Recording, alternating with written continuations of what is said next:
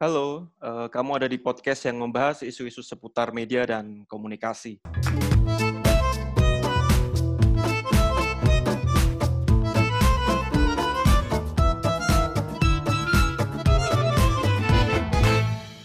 Nah, uh, di episode kali ini kita akan membahas tentang uh, apa yang disebut sebagai kekerasan berbasis gender online. Nah, apa itu uh, eh, dan mengapa penting bagi kita untuk memahaminya? Nah, nanti kita akan membahas lengkap di episode kali ini. Nah, saya terpikir untuk membahas isu ini karena uh, belakangan uh, isu ini penting untuk kita diskusikan lebih jauh kayak gitu, melihat banyaknya kasus-kasus kekerasan berbasis gender online, misalnya seperti penyebaran konten intim non konsensual, kasus-kasus revenge porn yang ramai di media sosial dan nggak hanya terjadi di uh, apa di di Indonesia tapi juga di banyak negara kayak gitu. Nah, ada juga data dari uh, Komnas Perempuan yang sejak tahun 2015 uh, bilang bahwa uh, catatan tentang kekerasan terhadap perempuan yang terkait dengan uh, dunia online ini semakin naik angkanya dan semakin memiliki uh, pola yang rumit. Nah, di episode kali ini uh, saya sudah ditemani uh, apa namanya dengan uh, Nenden Sekar Arum dari SafeNet. Nah, uh, halo Nenden, apa kabar? Halo, halo, kabar baik Wisnu. Ah, Oke, okay. nah uh, Nenden ini dari uh, SafeNet, uh, Southeast Asia Freedom of Expression Network yang fokus di isu digital rights, yang baru saja meluncurkan uh, apa campaign ya uh, di uh, di media sosial yaitu Awas KBGO yang mengadvokasi isu kekerasan berbasis gender online di Indonesia. Nah, nanti Nenden akan banyak cerita tentang apa sih sebenarnya yang dimaksud dengan KBGO dan mengapa penting bagi kita untuk memahaminya, untuk aware dengan uh, isu ini. Nah, uh, kita akan masuk uh, langsung masuk ke obrolan ya, Den ya. Boleh. Mungkin uh, kita mulai dari ini. Sebenarnya apa sih yang dimaksud dengan kekerasan berbasis gender online dan ini ini sebenarnya fenomena apa dan uh, seperti apa bentuknya kayak gitu? Ya, jadi kalau kita mau memahami kekerasan berbasis gender online, sebenarnya itu ada tiga elemen yang perlu kita kupas satu-satu mungkin ya. Pertama ada kekerasan, kemudian berbasis gender, dan kemudian uh, online atau cyber kayak gitu. Nah, ketika kita mem pengen memahami KBGO, kita harus paham dulu kekerasan itu apa, bentuknya seperti apa. Mungkin teman-teman pertama kali dengar kekerasan uh, kepikirnya kebayangnya adalah kekerasan ke fisik gitu ya. Ketika dipukul misalnya atau uh, ditempeleng dan lain-lain. Padahal kalau kita lihat uh, definisi dari kekerasan sendiri itu adalah uh, kami melihat itu sebagai bentuk atau perilaku uh, yang membuat seseorang merasa tidak aman dan tidak nyaman. Modelnya bisa intimidasi ancaman. Nah itu masuk kekerasan. Tidak sekadar uh, cuma fisik gitu ya itu yang pertama soal kekerasan gitu. Kemudian berbasis gender. Ini ini ini yang paling penting sebenarnya dalam KBGO berbasis gender gitu. jadi cuman bukan sekadar kekerasan online saja tapi ada ada uh, elemen berbasis gender. Jadi kalau kita lihat di sini berbasis gender itu adalah uh, spesifik uh, isunya atau bentuk kekerasannya itu menyasar gender atau seksual orientasi seseorang gitu. Jadi uh, adanya elemen uh, gender dan sek, uh, sexuality ini uh, yang membuat KBGO menjadi unik dibandingkan dengan uh, bentuk kekerasan lainnya. Dan yang ketiga adalah uh, unsur uh, online atau cyber. Sebenarnya online uh, di sini tuh bukan sekadar online itu yang terhubung dengan internet saja sebenarnya bukan seperti itu. Tapi uh, yang uh, di SafeNet dari online ini sendiri, apalagi dalam lingkup KBGO adalah hal-hal segala hal yang difasilitasi oleh teknologi. Jadi nggak cuma uh, internet, tapi bisa aja cuma sekadar SMS misalnya itu karena ada uh, peran teknologi di situ, itu juga bisa masuk ke uh, definisi online atau cyber. Jadi kalau kita uh, definisikan secara uh, satu gitu ya, KBGO itu adalah salah satu bentuk kekerasan yang menyasar uh, seseorang uh, karena gender atau seksualitasnya dan difasilitasi oleh teknologi mungkin kayak gitu ya. Nah itu dan uh, bentuknya macam-macam gitu ya karena kita tahu bentuk uh, tadi ada elemen berbasis gendernya nah ini akan unik gitu. Hmm. biasanya bentuk-bentuknya adalah memang menyasar ke seksualitas itu. Jadi misalnya kalau korbannya perempuan biasanya yang muncul bentuk kekerasannya adalah uh, penyebaran konten intim gitu ya. Kenapa? Karena misalnya di di masyarakat dengan mindset patriarki gitu kan perempuan dengan misalnya tidak berbaju dengan uh, tidak mem, tidak mengenakan pakaian yang dalam tanda petik sopan gitu kan sudah bisa dibilang uh, perempuan uh, nakal lah ya bisa kita bilang seperti itu. Jadi ketika seseorang menyebarkan foto perempuan misalnya dengan konten intim ataupun foto-foto private yang sebenarnya tidak diberi izin oleh si perempuan tersebut atau si korban gitu maka itu sudah menyasar ke gender dan seksualitasnya dan itu makanya sudah bisa disebut dengan KBGO bentuknya macam-macam ya mulai dari uh, rap threat kayak gitu. Kemudian uh, seks torsi atau ancaman uh, penyebaran konten intim dengan uh, ancam uh, apa ya dengan bahkan sampai ke proses uh, data pribadi dengan biasanya juga ini ada ada unsur seksualitasnya. Biasanya dengan tambahan narasi bahwa perempuan ini misalnya istilahnya kalau anak sekarang open bo kayak gitu ya. Atau hmm, uh, hmm, perempuan yang bisa di apalah misalnya di apa dan lain-lain kayak gitu. Nah jadi model-modelnya banyak gitu. Jadi segala bentuk kekerasan yang mungkin terjadi di uh, dunia nyata kemudian memperpanjang uh, tangannya ke dunia online gitu kan ketika itu dibungkus dengan ada unsur gender dan seksualitasnya itu udah masuk ke KBGU jadi bentuknya akan sangat banyak sekali seperti itu sih mungkin hmm, hmm. artinya memang kalau dalam konteks ini uh, kalau kita berbicara tentang kekerasan uh, berbasis gender kan sebenarnya sudah cukup lama ya Betul. diskursus itu tapi artinya berarti faktor utama yang membuat dia berbeda ini soal tadi ya online tadi ya yang semua yang Betul. difasilitasi teknologi ya Dan ya Betul betul. Jadi ini sebenarnya benar kekerasan berbasis gender yang sebenarnya sudah terjadi selama ini di dunia uh, nyata gitu ya. Ketika ini berpindah uh, media, medium gitu dan di fasilitas teknologi itu jadinya KBGO. Ya, artinya dan, memang uh, lanjut Nen. Uh, dan enggak dan yang menarik adalah biasanya kenapa ini jadi sangat penting si KBGO itu.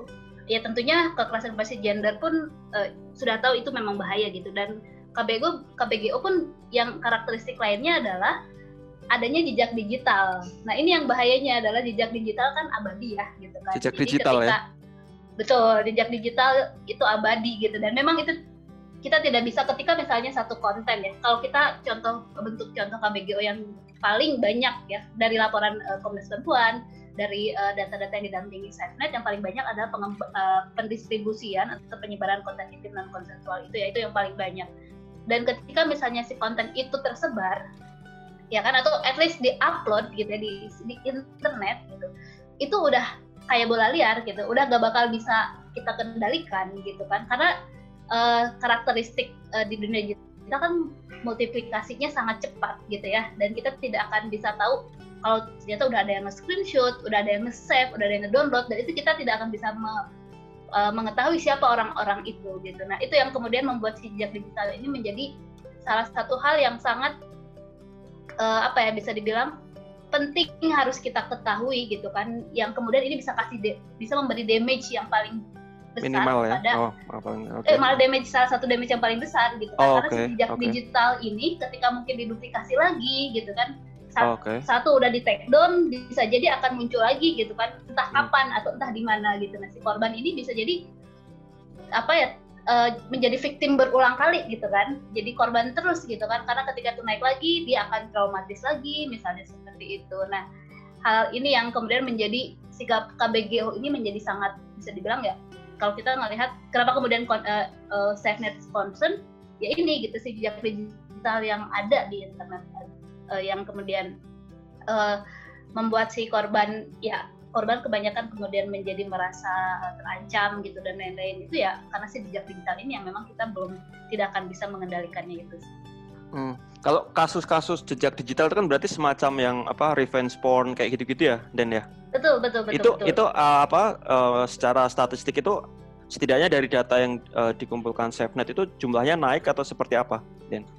naik. Uh, jadi sebenarnya kan SafeNet mulai fokus uh, ke isu KBGO karena ini di bawah divisi keamanan, uh, divisi uh, hak uh, untuk aman di internet gitu ya. Hmm. Kita kan baru mulai tahun lalu gitu ya, sejak hmm. Maret tahun lalu gitu. Nah, sepanjang tahun lalu dampingan uh, yang kemudian mengadu langsung ke SafeNet kan ada sekitar 60 kasus gitu ya, 60 kasus dan 45 di antaranya adalah NCII SafeNet menggunakan istilah NCII atau uh, non consensual uh, dissemination intimate image kayak gitu ya atau penyebaran konten intim non konsensual. Kita tidak menggunakan istilah revenge porn gitu ya karena okay, okay. itu sangat problematis gitu ya. Revenge porn tuh kayak istilahnya kayak ada istilah revenge di situ dan kayak menganggap si pelaku melakukan itu karena sebelumnya korban melakukan kesalahan gitu sehingga oh, I see. Gitu, ya itu kan? nggak politikally correct ya, Den ya? Ya, bisa dibilang kayak gitu. Okay, belum lagi okay. ada belum lagi ada porn di situ gitu kan di mana kita tahu porn itu kan lebih ke industri kemudian itu dibuat dengan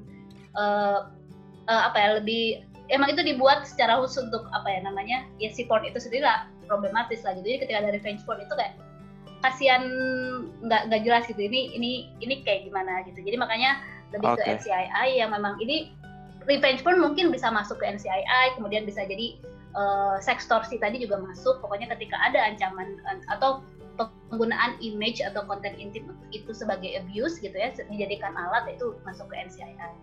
Nah, nah dari tadi ya balik lagi ke datanya SafeNet dari uh -huh. 60 uh, 60 laporan itu 45 di antaranya adalah NCII dan tahun ini gitu ya yang belum kelar gitu.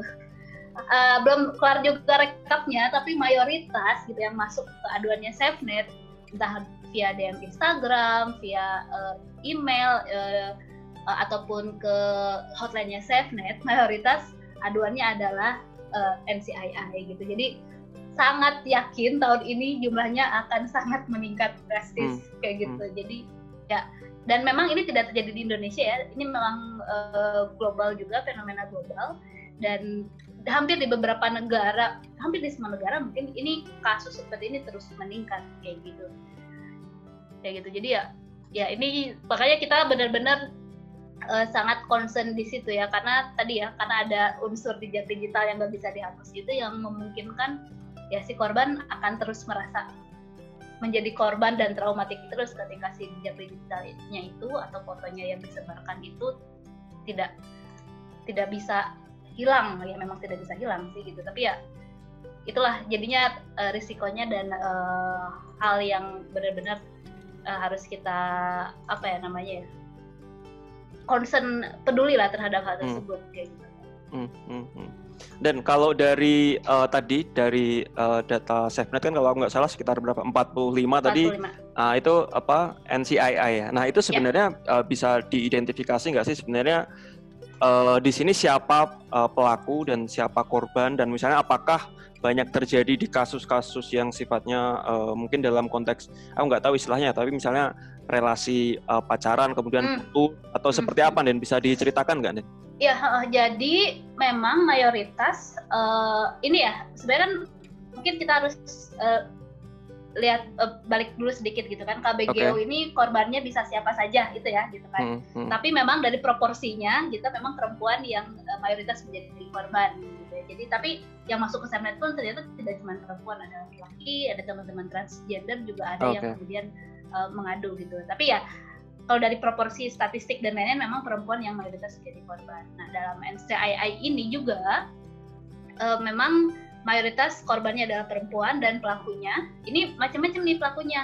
Hmm. Em, memang ada yang dalam hubungan pacaran atau bisa dibilang mantan gitu. Entah itu mereka dalam masih dalam dalam hubungan eh, relationship gitu ya, dalam hubungan atau udah jadi mantan gitu ya kalau ini kan udah ketahuan lah ya maksudnya eh, pelakunya siapa gitu ya dan uh, korbannya siapa kayak gitu. Jadi ketika kita mau uh, melakukan atau mau mengusut ini kan jadi lebih mudah ya karena kita tahu. Tapi sayangnya yang selain itu yang banyak juga adalah pelakunya itu nggak diketahui gitu kan. Karena trennya adalah uh, sekarang dengan adanya dating apps gitu uh, apa yang bisa dibilang ya base base uh, di Twitter atau di media sosial gitu yang kamu kemudian bisa anonim dan lain-lain gitu ya. Uh, orang jadi cenderung uh, apa ya berkenalan gitu kan secara online gitu kan. Hmm. uh, mungkin mereka hanya sekadar tahu nama atau bahkan hanya sekadar tahu nickname aja gitu kan. Dan aku tidak tahu uh, bagaimana komunikasi yang terjadi gitu. Tapi mungkin mereka sudah akrab gitu udah berkomunikasi banyak gitu ya kemudian bertukar foto gitu bertukar foto intim ataupun video call kayak gitu atau uh, atau aktivitas bentuk komunikasi lain gitu ya bahkan chat dan telepon gitu ya ada yang pertama bentuknya adalah si korban ini mengirimkan foto dirinya, foto intim diri itu ke si pelaku. Hmm. Tanpa dia tahu pelakunya siapa. Ya mungkin dia hanya sekadar tahu nama aja. Nah, sebenarnya konsennya dikasih uh, foto itu dikasih hanya untuk ke, ke si pelaku doang kan, maksudnya untuk okay, itu saja. Okay, okay. Tapi kemudian, nah ini nih aduh ini boleh kata-kata kasar gak sih di sini? Nggak apa-apa, nggak apa-apa. Ini nggak apa-apa. Ntar kalau podcastku kena UITE kan di gitu ya? advokasi oh, SafeNet. Oh, SafeNet, oke. Okay. uh, ya, nah bangsatnya ini si pelaku ini memanfaatkan itu gitu kan, memanfaatkan foto tersebut gitu disebarkan, bahkan ada yang dijual gitu kan, atau mengancam si perempuan ini untuk uh, uh, foto lo gua sebarin loh gitu. Dan dan biasanya si pelaku ini aku gak tak uh, aduh modusnya makin lama makin pintar gitu ya. Mereka bahkan bisa tahu si si perempuan ini atau si korban ini tuh namanya siapa rumahnya di mana kayak gitu ya.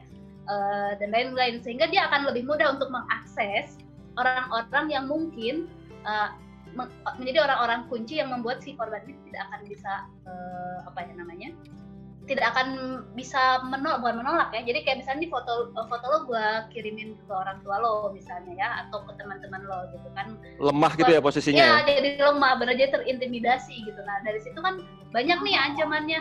Mulai dari uh, minta konten baru gitu kan kirimin lagi foto gitu ya kan kalau lo gak mau nyebar ini gitu atau ada juga ajakan untuk berhubungan intim atau juga diperas secara uh, diperas untuk mengirimkan uang gitu. Nah ini yang sulit sebenarnya kan kita tidak bisa mengidentifikasi siapa pelakunya gitu kan. Dan kebanyakan ketika ditanya korban, kamu tahu nggak siapa dia, di mana rumahnya gitu, tahu siapa nama lengkapnya. Uh, korban nggak tahu gitu. Bahkan kalau kita pun mau mengadvokasi itu juga akan kesulitan gitu ya. Hmm, hmm. Nah itu gitu. Itu sih gitu. Jadi ya si NCIA itu uh, kebanyakannya kayak gitu. Jadi makanya uh, apa ya jadi bukan sekadar uh, makanya si revenge porn itu kan ya revenge porn itu ya salah ya bisa dibilang salah satunya itu kan hanya lebih ke hubungan gitu ya ketika hmm, memang hmm. punya relasi gitu ya sebelumnya jadi jelas ya orangnya siapa gitu ya, ya gitu, gitu betul mantan suami lah mantan pacar gitu ya atau hmm. masih pacarnya dan lain-lain nah tapi yang yang sulit adalah ketika foto itu diberikan kepada orang yang tidak diketahui gitu ya. Atau bahkan orang itu mungkin mengaku siapa tapi bukan identitas aslinya kayak gitu. Nah itu sih yang jadi uh, kendala sih selama ini jadi emang uh, apa namanya kalau kondisinya seperti itu memang jadi semakin susah ya untuk mengidentifikasi Betul. siapa pelakunya dan juga karena tadi apa semakin anonim kayak gitu. Aku sebenarnya kan penasaran karena ada beberapa uh, temanku uh, perempuan di di media sosial yang mengeluh karena sering di tiba-tiba dikirim eh, foto-foto apa cowok telanjang kayak okay, gitu di, di, ya. di DM, ah, dikpik dan uh -huh. seterusnya kayak gitu. Tapi artinya memang modus semacam itu memang semakin sering ya Den ya. Kan tadi kamu bilang ini motifnya tam, apa namanya cara-caranya tambah rumit dan mm-hmm. uh, orang pelakunya tambah pintar kayak gitu. Betul betul betul. Nah betul dan tadi uh, dikirim foto uh, foto dick pic ataupun foto telanjang yang uh, kita sebenarnya tidak menginginkan ya. Seseorang tidak menginginkan itu kemudian tiba-tiba dikasih foto itu itu juga masuk uh, ke bentuk KBGO karena kita jadi merasa tidak nyaman dan tidak aman kan gitu. Nah itu masuknya ke digital exhibitionism. Jadi itu makin lama makin banyak gitu. Kan kayak nggak tahu nih ada ada fenomena apa kok orang seneng banget sih ngirim-ngirim foto titit kayak gitu ya. Dan dan uh, dan ada yang kemudian memang kan kasus terakhir di Makassar aku cek ada tuh uh, mahasiswa sebe eh, 11 mahasiswa atau berapa yang kemudian mereka diteror gitu kan dengan dikirim foto foto seperti itu. Nah kan ini jadi ada sesuatu uh, dikirim lewat apa? Dan media sosial atau? WhatsApp, hmm. media sosial DM juga gitu banyak juga seperti itu. Dan uh, ya uh, aku nggak tahu ya maksudnya kayak kita belum menyelami lagi bagaimana motif-motif si pelaku ini gitu ya. Tapi kan yang pasti uh, hal yang sebenarnya menjadi core kenapa KBGO ini bisa terjadi itu adalah adanya pelanggaran privasi dan lemahnya uh, digital security sebenarnya. Jadi hmm. kan ketika uh, seseorang gitu kan uh, apa ya bisa apa ya istilahnya me, me, ketika seseorang melanggar privasi tersebut gitu ya ketika aku tahu nih uh, Wisnu nih tinggalnya di mana nih sekarang gitu ya aku hmm. tahu uh, semua data diri tentang dirimu gitu kan seperti hmm. itu. Nah, ketika kemudian aku coba expose itu gitu kan, doxing lah bentuknya doxing gitu kan. Nah, aku sebenarnya udah melanggar uh, privasimu kan gitu kan. Apalagi hmm, hmm, hal tersebut aku tambahi misalnya, oh Wisnu nih misalnya kayak uh, bisa di booking dan lain-lain gitu kan. Uh, nah, itu kan udah masuk KBGO juga sebenarnya gitu. Dan kemudian bagaimana cara aku bisa uh, mencari data-data tentang dirimu gitu kan? Bisa jadi karena uh, digital securitymu atau keamanan digitalmu, bagaimana caramu behaviormu di internet gitu kan, dalam menyebarkan informasi tentang dirimu, itu juga lemah gitu. Karena jadi orang bisa dengan mudah untuk mencari tahu tentang dirimu gitu kan. Itu menjadi bisa jadi modus atau motif yang paling banyak dilakukan oleh uh, pelaku ya, itu salah satu juga sih. Salah satu hal yang perlu digarisbawahi juga sih kalau dalam uh, KBGO kayak gitu Hmm, tentang ini ya pelanggaran privasi dan lemahnya digital security. Nah kalau Betul. soal soal lemahnya digital security ini uh, levelnya sebenarnya ada di mana sih dan apakah kemudian di level personal artinya memang uh, banyak orang yang belum aware dengan mm-hmm. keamanan digitalnya atau memang juga di level struktural struktural ya artinya memang kita tidak punya regulasi yang cukup untuk kemudian hmm. memastikan perlindungan hak hak digital seseorang ini uh, terpenuhi kayak gitu dua-duanya. Dua-duanya ya? Dua-duanya ya. Tapi kan pasti uh, ya kita tahu lah ya karena menunggu uh, regulasi gitu tentang perlindungan data pribadi misalnya akan entah tidak kelihatan hilalnya sampai saat ini gitu kan. Kita okay, okay. Uh, uh, dan uh. kita akan sangat uh, terlalu naif kalau hanya berharap pada pemerintah gitu. Makanya uh, pertama kita amankan diri dulu aja gitu.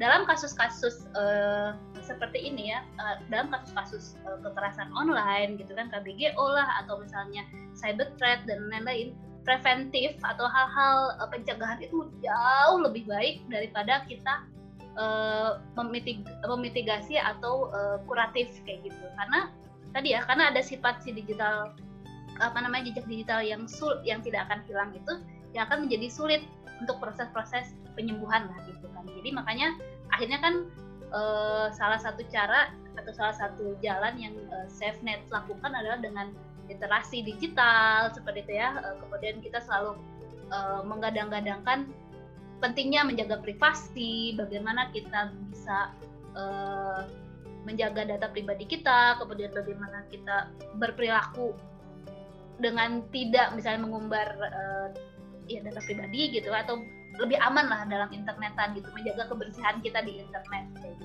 Memang sebenarnya kelemahan uh, kita ini uh, apa banyak orang Indonesia kalau dalam konteks uh, apa perlindungan data pribadi itu ada ada di uh, amanan dan maksudnya apakah memang karena kita belum aware jadi merasa posting ini asal kayak gitu mm-hmm. atau mm-hmm. atau atau di mana menurutmu? Itu salah satunya, uh, itu salah satunya gitu. Jadi kalau kita lihat bagaimana ternyata aku nggak tahu mungkin karena orang-orang orang Indonesia tuh memang sangat uh, ramah dan terbuka gitu ya jadi kayak menganggap hmm. semua orang itu juga orang baik gitu ya mungkin hmm. hmm. sehingga dia tidak segan-segan untuk misalnya berbagi informasi tentang itu nah, gitu.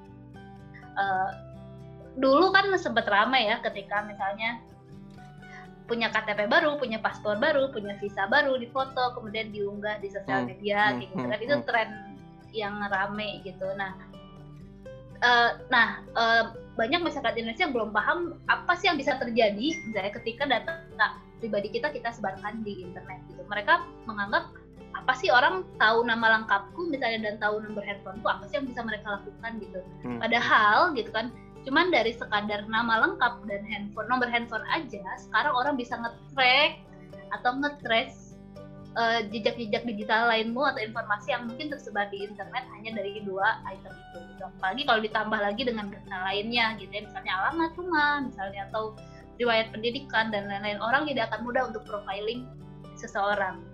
Nah yang jadi masalah lainnya adalah orang merasa wah gue kan bukan siapa-siapa. Gue apa sih emang ada gitu orang yang mau ngejahatin gue gitu. Gue kan hmm, bukan tokoh hmm, gitu kan. Hmm, hmm. orang menganggap bahwa yang bisa jadi korban tuh ya tokoh uh, publik gitu ya? tokoh publik gitu yang memang misalnya orang yang punya pengaruh gitu jadi banyak diserang seperti itu. no no no tidak tidak seperti itu gitu. Padahal sekarang itu siapa pun bisa menjadi korban. Bahkan orang yang di suatu daerah misalnya yang memang dia hanya baru bisa dapat sinyal 2G pun bisa banget menjadi korban gitu. Karena ya itu modusnya kan nggak cuma sekadar online aja kan gitu kan. Hmm. maksudnya tidak cuma sekadar yang di uh, terhubung di internet gitu ya via telepon ya kan misalnya atau via SMS misalnya kasus Bu, Bu Baik Nuril Bu hmm. Baik Nuril kan tidak tidak via internet ya, tapi via yeah. telepon gitu iya, kan. Iya, yeah, rekaman HP-nya itu ya. Rekaman oh, ya, HP-nya, hmm, betul. Hmm. Okay, dia dilecehkan uh, via telepon. Itu kan salah satu bentuk kekerasan gender online juga karena ada fasilitas teknologi telepon di situ.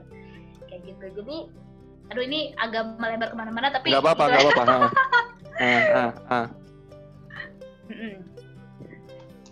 Itu sih palingan jadi memang kesadaran untuk menjaga data pribadi memang masih belum. Menjaga kebersihan uh, data kebersihan digital dan kebersihan juga digital ya? Ya digital hygiene dan uh, hmm. data pribadi itu yang memang masih belum banyak uh, dipahami. Dan satu lagi digital security bagaimana kita meningkatkan keamanan digital gitu mulai dari password gitu kan.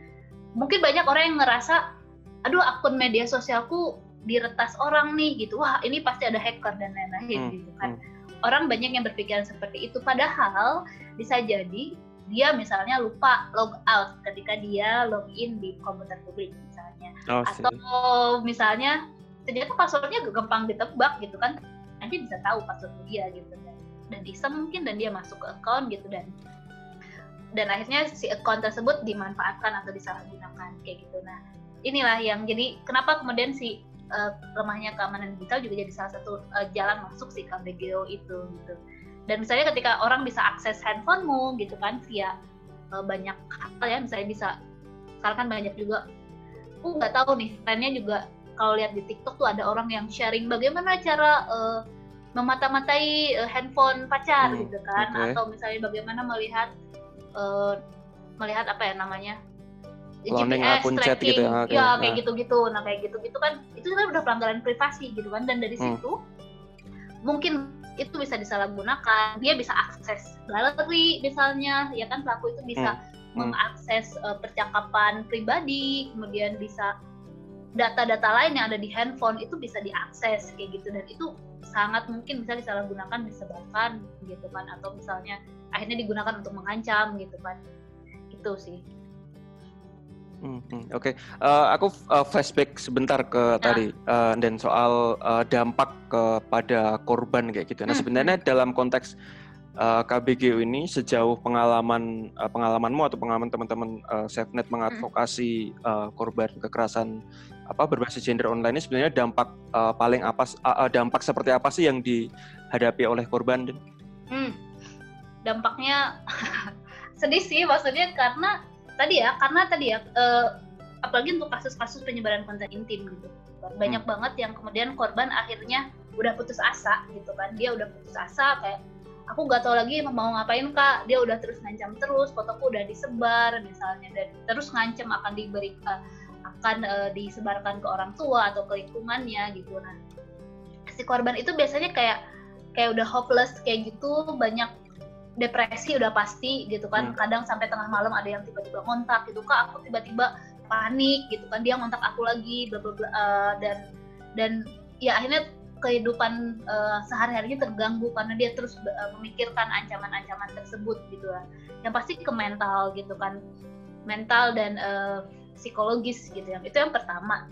Dan dan itu itu yang pasti terasa banget gitu. Yang pasti pertama mereka rasakan itu adalah uh, uh, merasa depresi dan makin lama karena tadi ya karena uh, si mental dan uh, psikisnya sudah uh, kemudian uh, apa namanya kena gitu ya akhirnya mereka udah gak mau makan udah gak mau uh, ketemu orang udah gak mau ngapa-ngapain akhirnya fisiknya juga ikut-ikut ikut terdampak gitu kan banyak juga yang hmm, kemudian hmm. jadi sakit dan hmm. dan lain-lain itu itu kayak minimal gitu loh dan ya banyak juga yang kemudian akhirnya kayak ngerasa suicidal gitu minum diri dan ya itu ada beberapa gitu. Dan ya itu yang benar-benar kayak ketika mendengar itu teman-teman di SafeNet dan teman-teman pendamping korban lain pun kayak kadang kita ngerasa aduh apalagi yang bisa kita lakukan? gitu kan uh, untuk untuk kasus seperti ini. Dan kita hanya cuman bisa akhirnya uh, saling menguatkan gitu kan dan uh, ngasih tahu apa pun yang akan terjadi dia gak, gak sendirian gitu. Karena banyak juga korban ketika menghubungi Sam itu kadang mereka cuman pengen didengerin aja ceritanya gitu kak. Oh, jadi kayak dia karena selama ini banyak yang dia tuh udah diancamnya udah lama banget gitu kayak udah bertahun-tahun gitu. Tapi mungkin karena udah sampai satu titik uh, dia udah gak bisa ngapa-ngapain akhirnya dia uh, cerita gitu. Dan akhirnya bisa cerita gitu kan. Karena dia tidak bisa menceritakan itu ke orang tuanya dia tidak bisa hmm. menceritakan itu ke temannya. Karena takut ada stigma gitu nah ini stigma ini juga yang bahaya sih sebenarnya gitu kan uh, dampak hmm. lainnya gitu yang muncul gitu nah itu nah mungkin tadi ya itu kalau itu langsung ke fisik atau itu yang langsung di, dialami korban gitu nah ketika kemudian dampak lainnya adalah ketika tadi jejak digitalnya udah uh, tersebar misalnya apalagi udah hmm. dikasih narasi aneh-aneh gitu kan hmm hmm. orang akan melabeli atau menstigmasi korban tersebut kan akhirnya. Dan aku nggak tahu bagaimana society melihat itu juga masih sangat victim blaming gitu kan hmm, gitu kan. okay, malahan okay. salah siapa sih lo ngirim-ngirim foto? gitu kan uh, gitu kan. Makanya uh, apa ya uh, apa yang sih ya makanya jangan mau dan lain-lain seperti itu kan. Jadinya victim blaming gitu. Dan ketika korban membaca itu akhirnya dia trauma memilih lagi, diam gitu ya. Memilih diam lagi karena ketika dia mulai speak up malah disalahkan gitu. Belum lagi misalnya ketika kasusnya menjadi viral gitu bagaimana masyarakat melihat itu kayak akhirnya melabeli dan uh, ya melabeli ya dia sih perempuan nakal sih salah siapa misalnya uh, kirim-kirim foto dan mungkin bisa jadi itu akan berdampaknya lebih, lebih jangka panjang gitu kan karena orang akhirnya melabeli dia oh si A yang itu ya yang uh, apa ya saya uh, yang bugil ya misalnya gitu-gitu kan nah hmm, itu yang hmm, dampaknya hmm. yang lebih panjang gitu ya karena si jejak digital ini tidak akan hilang katanya itu hmm, hmm. Kalau kasus-kasus itu uh, setidaknya dari yang uh, masuk ke laporannya SafeNet banyak kan terjadi uh, di mana, Den? Aku kan kadang penasaran begini karena hmm. ya setahun dua tahun belakangan lah. Pasti ada aja thread di Twitter yang hmm. apa spill spill kayak gitu-gitu lah. Nah itu sebenarnya kalau dipetakan uh, daerah itu apakah uh, terpusat di kota-kota besar atau memang juga tadi tadi kamu sempat menyinggung ya nggak hanya di kota-kota besar yeah. sebenarnya gitu. Kalau hmm. data dari SafeNet gimana? Nah, yang diadukan ke SafeNet, nih kebetulan udah ada data data yang tahun lalu ya, baru tahun lalu kita hmm. punya kompilasi datanya. Memang mayoritas masih di Jakarta dan tapi ada juga yang dari uh, Kalimantan Timur, Jogja, Banten, Bengkulu, di luar Indonesia juga ada. Hmm. Nah, ini juga sebenarnya bisa bisa di kenapa kemudian terpusat masih banyak di Jakarta, Jawa Barat, uh, di daerah-daerah uh, daerah dekat-dekat pusat itu ya bisa jadi karena akses informasi terhadap pengada layanan gitu kan okay. masih terbatas gitu hanya hmm. teman-teman yang di Jakarta di Jawa Barat yang kemudian bisa tahu ada SafeNet misalnya atau hmm. bisa tahu ada Komnas Perempuan gitu kan hmm. jadi bisa jadi karena akses informasi itu yang masih belum tersebar gitu dan KBGO ini kan cukup baru ya, misalnya itu baru diidentifikasi uh, Komnas Perempuan juga baru 2015 gitu ya. Ya, ya. Di catahunya gitu dan masih banyak pengada layanan kayak teman-teman LBH gitu ya ataupun yang lain pun masih gagap nih soal KBGO gitu kan. Teman-teman juga masih ini gagapnya ini, gimana Den?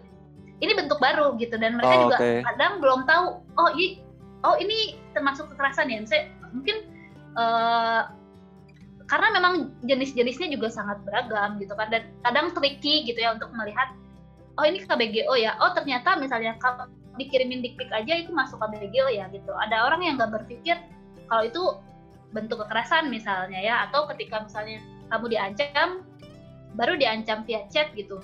Hmm. apakah itu udah masuk kekerasan gitu. Nah itu uh, masih masih belum uh, definisi KBGO-nya gitu. Itu memang masih baru dan uh, masih belum yang uh, familiar ya. Ini tapi sekarang kayaknya udah mulai karena uh, dalam setahun terakhir ini kan udah mulai ya uh, eh, KBGO udah makin sering dibaca dan lain-lain kayak gitu. Jadi kayak udah mulai banyak pengada layanan yang udah mulai bisa bantu konsultasi teman-teman korban di daerah juga gitu. Hmm, hmm. Kalau sekarang itu acuan definisi KBGO itu yang uh, apa namanya uh, ke mana sih dan apakah ke aku nggak tahu ya apakah ke Komnas. Perempuan atau misalnya SafeNet punya uh, definisi sendiri atau ada lembaga internasional yang memang sudah uh, merumuskan kategori-kategori itu dengan cukup detail kayak gitu sehingga kita ngerti oh ini KBGO ini enggak ini KBGO gitu. Uh, jadi sebenarnya kalau SafeNet uh, dulu uh, kita kan bikin buku panduan uh, KBGO itu tahun lalu ya dan kita hmm. memang uh, basicnya kita ngambil dari uh, ICR ICRW gitu kan International Center for Research on Women Hmm. Nah di situ mereka pakainya gender based violence online, makanya kemudian, okay. kemudian kita ambil kekerasan berbasis gender online. Gitu. Nah tapi kemudian akhirnya kan ini dalam setahun ini kan uh, teman-teman yang bergerak di isu perempuan, di isu kekerasan seksual kan udah mulai uh, banyak mendiskusikan tentang ini gitu kan. Dan kita mulai sama-sama uh, mendefinisikan. Kemudian kemarin uh, uh, beberapa tahun ini pun uh, teman-teman di Komnas Perempuan udah kemarin udah sempat beberapa kali uh, FGD untuk mulai merumuskan yuk uh, KBGO kita rumuskan ini seperti apa, bentuknya apa saja gitu dan dan itu yang uh, sedang uh, kita sekarang lah gitu ya untuk untuk memang uh, si KBGO yang memang sangat luas ini tuh supaya bisa lebih terdefinisi kayak gitu. Tapi selama ini kalau Safenet memang uh, acuannya lebih ke uh, ICRW itu ya. Jadi uh, memang di situ dijelaskan uh, bentuk-bentuknya itu mulai dari pelanggaran privasi gitu kan. Pelanggaran privasi itu itu juga ada ada turunannya lagi gitu kan doxing misalnya atau kemudian uh, ngehack uh, device gitu ya. Terus ada pengawasan dan pemantauan bagaimana stalking bisa masuk misalnya atau uh, pengantai uh, pengintaian atau spy apps gitu itu bisa masuk kemudian ada perusahaan reputasi atau kredibilitas ini biasanya bentuknya impersonifikasi orang hmm. bikin account baru gitu kan atas nama Nenden misalnya kemudian hmm. hmm. ngepost hmm. hal-hal yang bisa membuat citraku jadi buruk misalnya seperti hmm. itu. Hmm. Kemudian ada juga pelecehan. Pelecehan ini udah jelas ya online harassment gitu. Yeah, yeah, yeah. Bisa mulai dari komen gitu ya ataupun uh, atau ya komentar biasanya seperti itu jangan kebencian seperti itu. Ancaman langsung jelas dan ini serangan ke yang ditargetkan ke komunitas tertentu biasanya ke teman-teman LGBT biasanya kan diserang uh, uh, bisa jadi sampai ke hack apa namanya ngehack uh, websitenya teman-teman komunitas LGBT misalnya atau hack account sosial medianya nah itu juga bisa masuk ke KBGO jadi itu sih beberapa dan itu beberapa bentuknya dan di bentuknya itu jenis bukan jenis ya bentuk dan macam-macamnya atau contoh-contoh uh, contoh contoh-contoh apa ya istilahnya ya uh, perilakunya ya contoh-contoh hmm, perilakunya hmm. itu juga lebih banyak lagi. Detailnya ini sekalian promosi bisa di bisa bisa. Uh, uh. s.id slash panduan KBGO dan di situ ada solusi. Oke oke oke kalau uh, ini dan uh, kamu beberapa kali tadi kan nyebut soal uh, doxing ya yeah. salah satu uh, nggak tahu mungkin salah satu varian dari KBG. Yeah. Nah sebenarnya ini kan juga uh, sebagai istilah memang belakangan juga mulai rame ya di publik hmm. mulai ngomong pakai doxing doxing. Nah sebenarnya uh, per definisi sebenarnya yang dimaksud doxing itu seperti uh, apa sih Den dalam konteks ini? Uh, doxing itu sebenarnya kan uh, uh, penyebaran data pribadi tanpa konsen ya sebenarnya hmm. itu gitu kan dan biasanya itu uh, kalau dalam konteksnya KBGO tadi uh, si penyebaran data pribadi dengan dikasih narasi yang memang menyerang gender atau seksualitasnya. Tapi hmm. kalau secara umum memang akhirnya doxing itu biasanya dengan motifnya itu untuk uh, kayak um, bisa menjatuhkan citra gitu ya atau bahkan bisa uh, menghasut orang untuk kemudian menyerang orang tersebut yang didoxing gitu. Dan itu yang banyak kan sekarang kayak gitu. Hmm. Hmm, hmm. Jadi lebih sebenarnya intinya ke penyebaran data pribadi tanpa konsen konsen sih. Tanpa konsennya ya, karena kan ya. aku ngelihat misalnya ya dua tiga tahun terakhir misalnya banyak teman-teman uh, wartawan dan khususnya perempuan ya yang Betul. kena doxing juga misalnya ada uh, mereka meliput uh, isu yang sensitif kayak gitu Betul. kemudian uh, di doxing. Nah tapi sebenarnya ini aku juga nanya dan misalnya begini, hmm. uh, aku posting foto hmm. Di Instagram uh, Instagramku atau di Twitterku dan itu buat publik hmm. ada fotoku aku posting sendiri kemudian uh, foto itu kamu ambil misalnya terus kamu tambahin, uh, tambahin narasi sendiri itu masuk kategori doxing juga nggak? Uh, itu enggak belum tentu masuk ke doxing sebenarnya kan kalau kita lihat data pribadi kan banyak ya jenisnya ya okay. kan ada data sensitif dan lain tapi kalau foto kemudian dikasih narasi itu bisa masuknya ke uh, image abuse juga sebenarnya. Tapi itu masuk kategori kekerasan uh, berbasis ini juga ya, online Betul, juga ya? Betul, bisa okay. masuk kekerasan online. Apalagi kalau narasinya aku pakai uh, nyerang uh, gender dan seksualitasmu misalnya, ah Wisnu misalnya, hmm, uh, dia LGBT dan lain-lain gitu. Nah itu itu bisa salah satu bentuk kekerasan berbasis gender online juga yang uh, kamu alami seperti itu. Oke hmm, hmm, oke. Okay, okay. Uh, sekarang kita masuk ke soal isu ini nih literasi digital. Tadi kan uh -huh. kamu juga juga nyebut ya dan beberapa kali soal literasi digital. Nah itu uh, sebenarnya pengen masuk ke uh, inisiatifnya SafeNet buat hmm, bikin hmm. awas uh, KBGO. Sebenarnya bisa ini nggak sih uh, diceritakan kenapa kemudian SafeNet memutuskan untuk uh, bikin inisiasi ini. Meskipun sebenarnya tadi kan cerita melatar belakang di depan juga cukup menjelaskan, hmm. tapi dalam konteks uh, kerja SafeNet ini sebenarnya sampai kemudian memutuskan untuk menginisiasi awas KBGO ini uh, awalnya seperti apa dan hmm. latar belakangnya kayak gimana?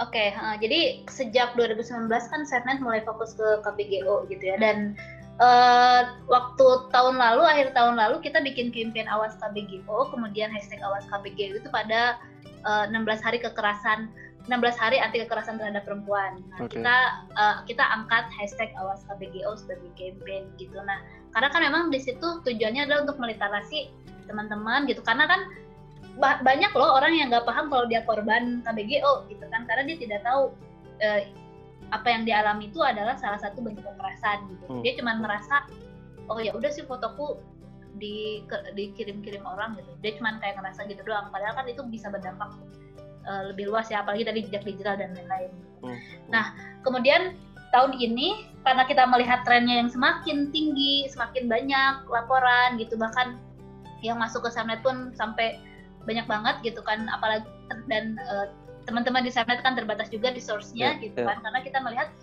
uh, ya gimana kalau kita bikin inisias, uh, inisiatif kita full gitu kan semua informasi kita bikin panduan bagaimana menyikapi gitu kan ketika kamu jadi korban gitu kan apa yang harus kamu lakukan uh, di satu kanal yang memang bisa diakses oleh siapa pun gitu kan hmm. karena kan hmm. selama ini yang bisa mengaktif bisa teman-teman korban saja yang kemudian reach out ke SafeNet via DM dan lain-lain gitu kan. Nah kita hmm. pengen si awas KBGO ini menjadi kanal yang bisa diakses siapa pun nggak perlu korban gitu kan karena, karena tadi aku bilang kalau dalam kasus-kasus cyber seperti ini preventif atau prevention ini adalah hal yang paling penting gitu kan. Jadi kita pengen teman-teman tahu dulu nih oh ternyata KBGO oh ternyata seperti ini modusnya oh ternyata uh, penyebabnya bisa jadi karena kita lalai misalnya tidak menjaga privasi dan lain-lain gitu. Nah ketika orang-orang sudah mulai paham hal tersebut, mereka mulai menjaga privasi, mereka mulai meningkatkan uh, keamanan digitalnya, insya Allah gitu kita pengennya uh, si KBGL ini uh, kasusnya at least tidak tidak meningkat drastis gitu ya. karena teman-teman uh, sudah paham untuk uh, uh, mencegah hal tersebut seperti itu.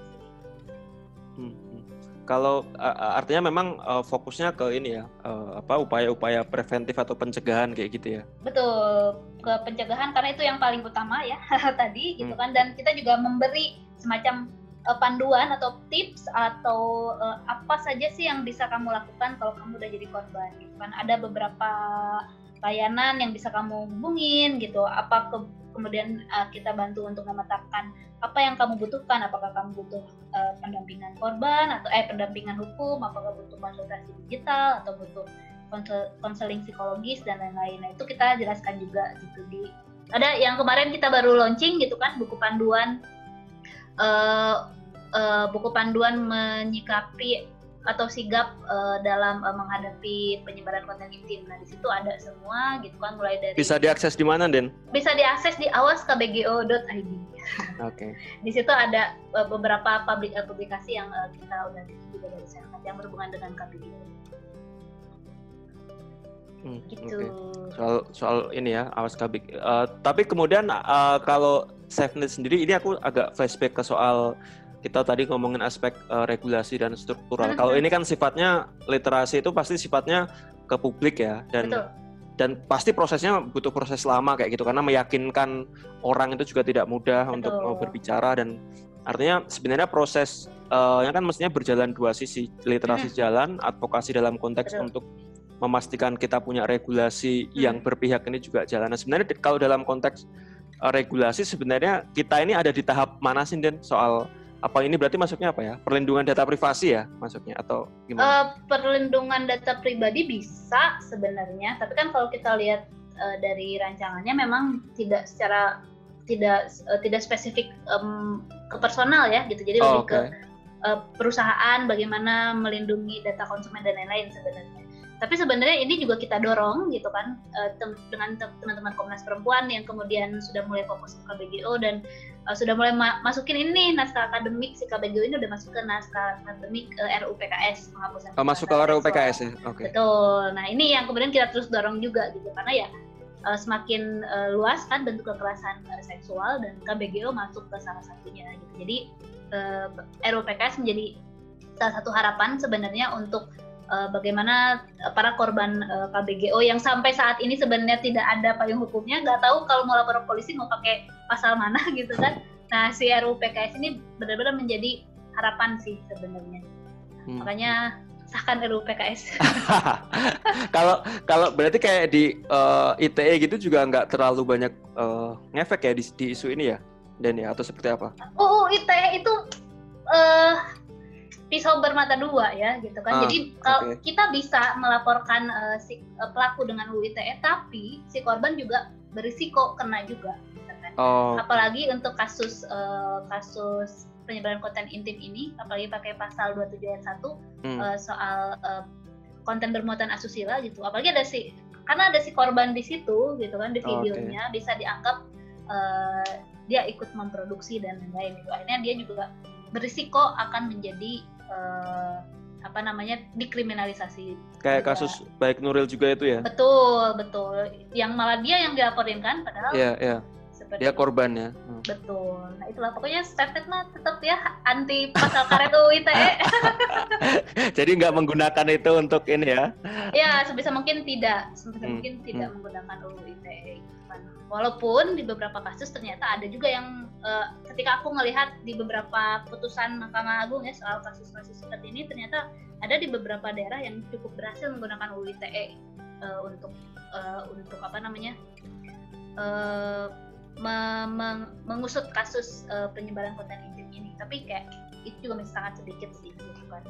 Dan itu balik lagi bagaimana si penegak hukumnya, bagaimana hakim dan jaksanya paham soal kasus KBGO juga kan jangan-jangan okay. semuanya di dipukul rata aja ya pokoknya udah ini pornografi gitu ya semuanya pakai pornografi gitu mereka nggak tahu kalau ada unsur lain yang uh, harus diperhatikan juga di kasus KBGO terutama soal online-nya tadi itu ya. Betul gitu. Betul betul. Dan ya ini juga salah satu kendala juga gitu kan kalau boleh curhat.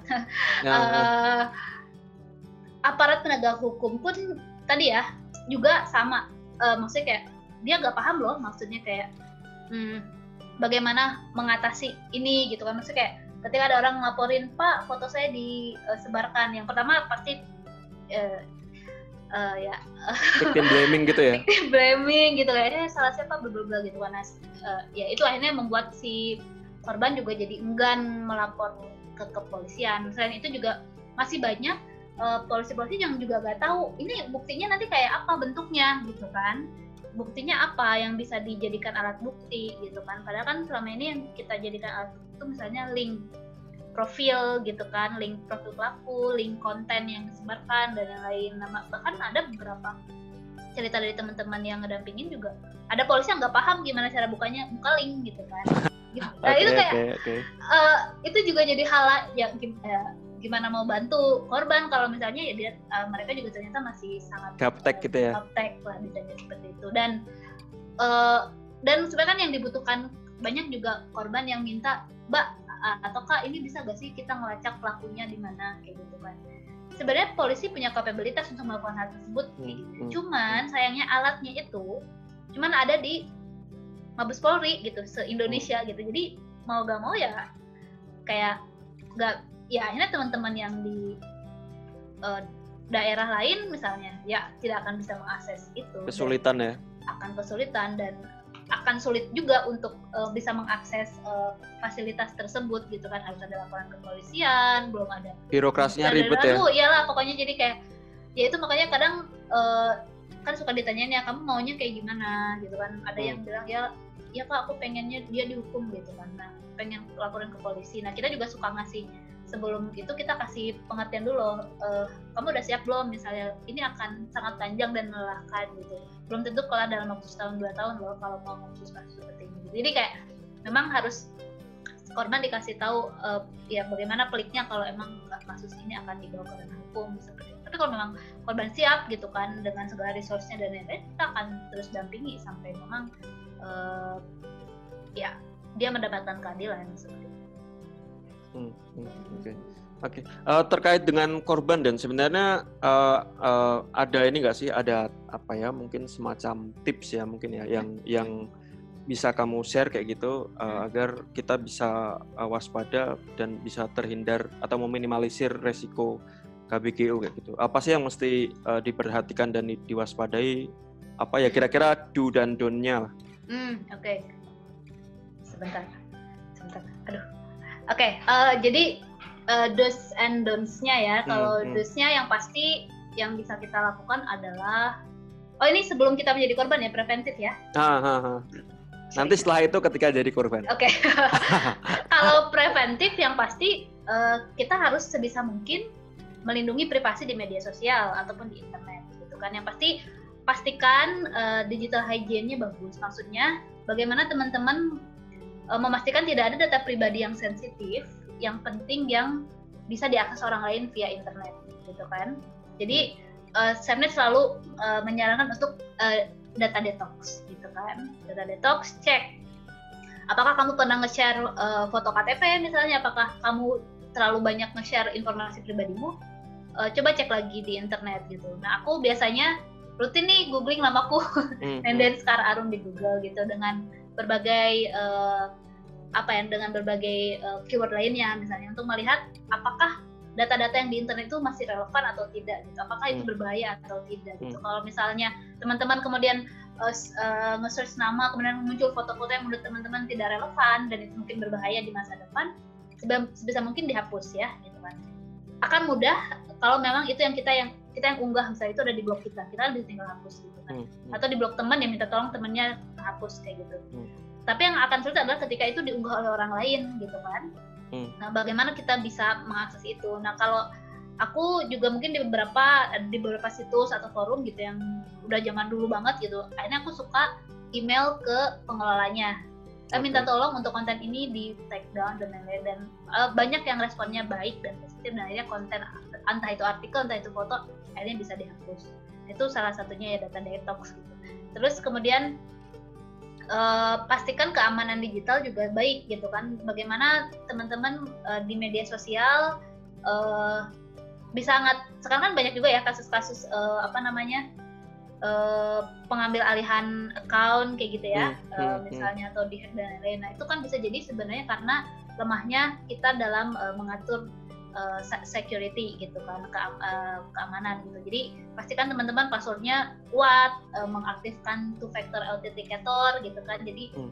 ketika mau masuk ke situ harus ada tambahan uh, pengaman gitu misalnya dengan kode OTP atau misalnya dengan uh, uh, kode yang masuk ke email dan lain-lain kayak gitu. Nah itu yang sangat disarankan oleh teman-teman SafeNet. Nah terus juga selain itu uh, jangan langsung percaya nih sama pihak aplikasi ketiga. Misalnya kan kadang hmm. install hmm. aplikasi gitu kayak yeah. ya udah uh, agree gitu ya, uh, next next next gitu kan kayak gitu. Nah, hmm. kadang hmm. ternyata contohnya misalnya kasus uh, pinjol gitu ya. ya. Bagaimana teman-teman yeah. install aplikasi uh, fintech itu dan mereka minta untuk akses mulai dari galeri, mulai minta akses ke uh, kontak dan lain-lain gitu. Dan itu akhirnya kan sebenarnya mereka bisa menyalahgunakan data yang ada di handphone teman-teman misalnya untuk ketika misalnya teman-teman uh, pinjam uang dan tidak bisa mengembalikan akhirnya mereka melakukan teror gitu kan dan uh, kemudian uh, mengancam dan lain-lain bahkan uh, menyebarkan informasi. Modusnya kan sekarang macam-macam ya ada yang mau nyebarin foto si uh, si yang punya utang ke teman-temannya gitu kan karena mereka bisa mengakses uh, nomor teman-temannya seperti itu. Nah makanya itu juga sangat penting jangan sembarangan install gitu ya, jangan sembarangan hmm. install, hmm. dicek lagi uh, permissionnya kayak gitu.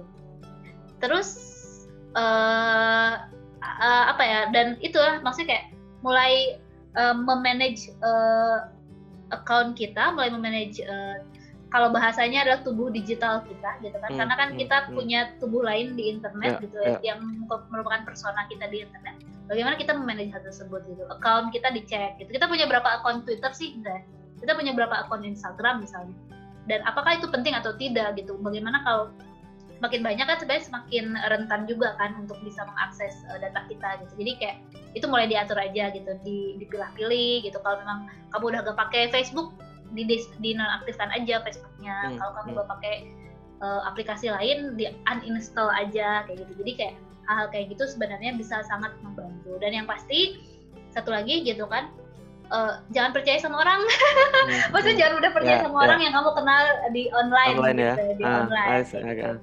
Karena kan sekarang uh, apalagi di dating apps gitu kan, yeah. orang dengan mudah percaya karena menganggap oh mungkin dia jodoh gua gitu ya. Udah hmm, saya hmm, mau hmm. aja uh, kirim-kirim aja ya.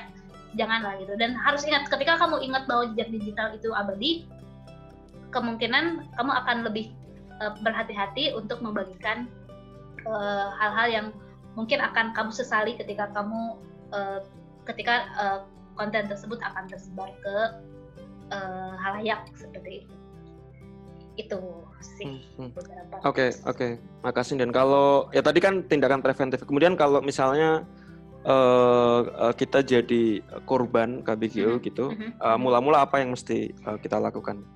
Oke, okay, ketika kemudian tiba-tiba misalnya contohnya ya kita diancam gitu, uh, hmm. kita hmm. diancam kontennya gitu yang pasti tenang dulu gitu kan karena banyak yang kemudian ketika diancam mereka langsung panik gitu kan mereka gak tahu apa yang dilakukan kemudian langsung mengiyakan apa yang diancam oleh si pelaku gitu kan kadang kan kayak ini gue sebarin loh kalau kalau lo gak segera kirim foto gitu, gitu. akhirnya kan kadang panik akhirnya kirim foto lagi padahal kan konten tersebut bisa digunakan untuk uh, senjata lainnya gitu kan nah, makanya kalau kita nyaranin uh, tenang dulu teman-teman tenang dulu. Kalau udah ada bentuk ancamannya segera didokumentasikan gitu kan. Kalau ancamannya via WhatsApp hmm. screenshot gitu kan. Hmm. pastikan nomor pelakunya kelihatan gitu kan tanggalnya kelihatan gitu kan. Kemudian kalau misalnya fotonya sudah tersebar coba di screenshot juga. Kemudian di, di uh, simpan linknya gitu kan link ke kontennya tersebut hmm. ya kan itu bisa dikopikan sebenarnya entah itu mau di Twitter, Instagram ataupun di platform digital lain itu kemungkinan bisa linknya disimpan seperti itu. Kemudian setelah itu uh, langsung report ke penyedia layanan. Kalau misalnya foto atau bentuk kekerasan itu terjadi di media sosial, kamu bisa langsung report ke Instagram misalnya, ke Twitter. Mereka hmm. kan punya kanal untuk uh, pelaporan ya. Gitu yeah, yeah. Nah, itu bisa langsung dilaporkan dan mereka biasanya memang butuh menyertakan linknya ke mana, uh, mana konten yang uh, melanggar uh, uh, atau uh, konten mana yang merupakan bentuk kekerasannya seperti itu.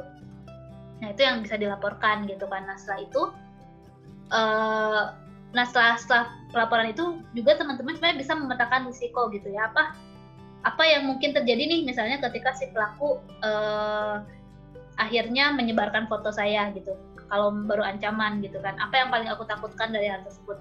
Oh aku takut diketahui oleh keluargaku misalnya aku takut diketahui teman-temanku gitu. Nah kemudian kita lihat lihat lagi si pelaku tahu sampai mana sih uh, data pribadi kita misalnya apakah dia tahu uh, nama kita gitu kan. Beruntung kalau misalnya dia cuma tahu nickname kita misalnya kan. Tapi bagaimana kalau dia tahu nama lengkap dan detailsnya seperti itu. Nah itu harus di uh, dicatat sebagai salah satu bentuk uh, apa ya namanya uh, kita petain risikonya seperti itu. Nah setelah itu teman-teman bisa akses uh, ke layanan pendamping, bisa ke SafeNet atau lapor ke Komnas Perempuan. Biasanya Komnas Perempuan bisa jadi kanal untuk pendataan nanti dari Komnas Perempuan akan diarahkan sesuai kebutuhan teman-teman gitu kan.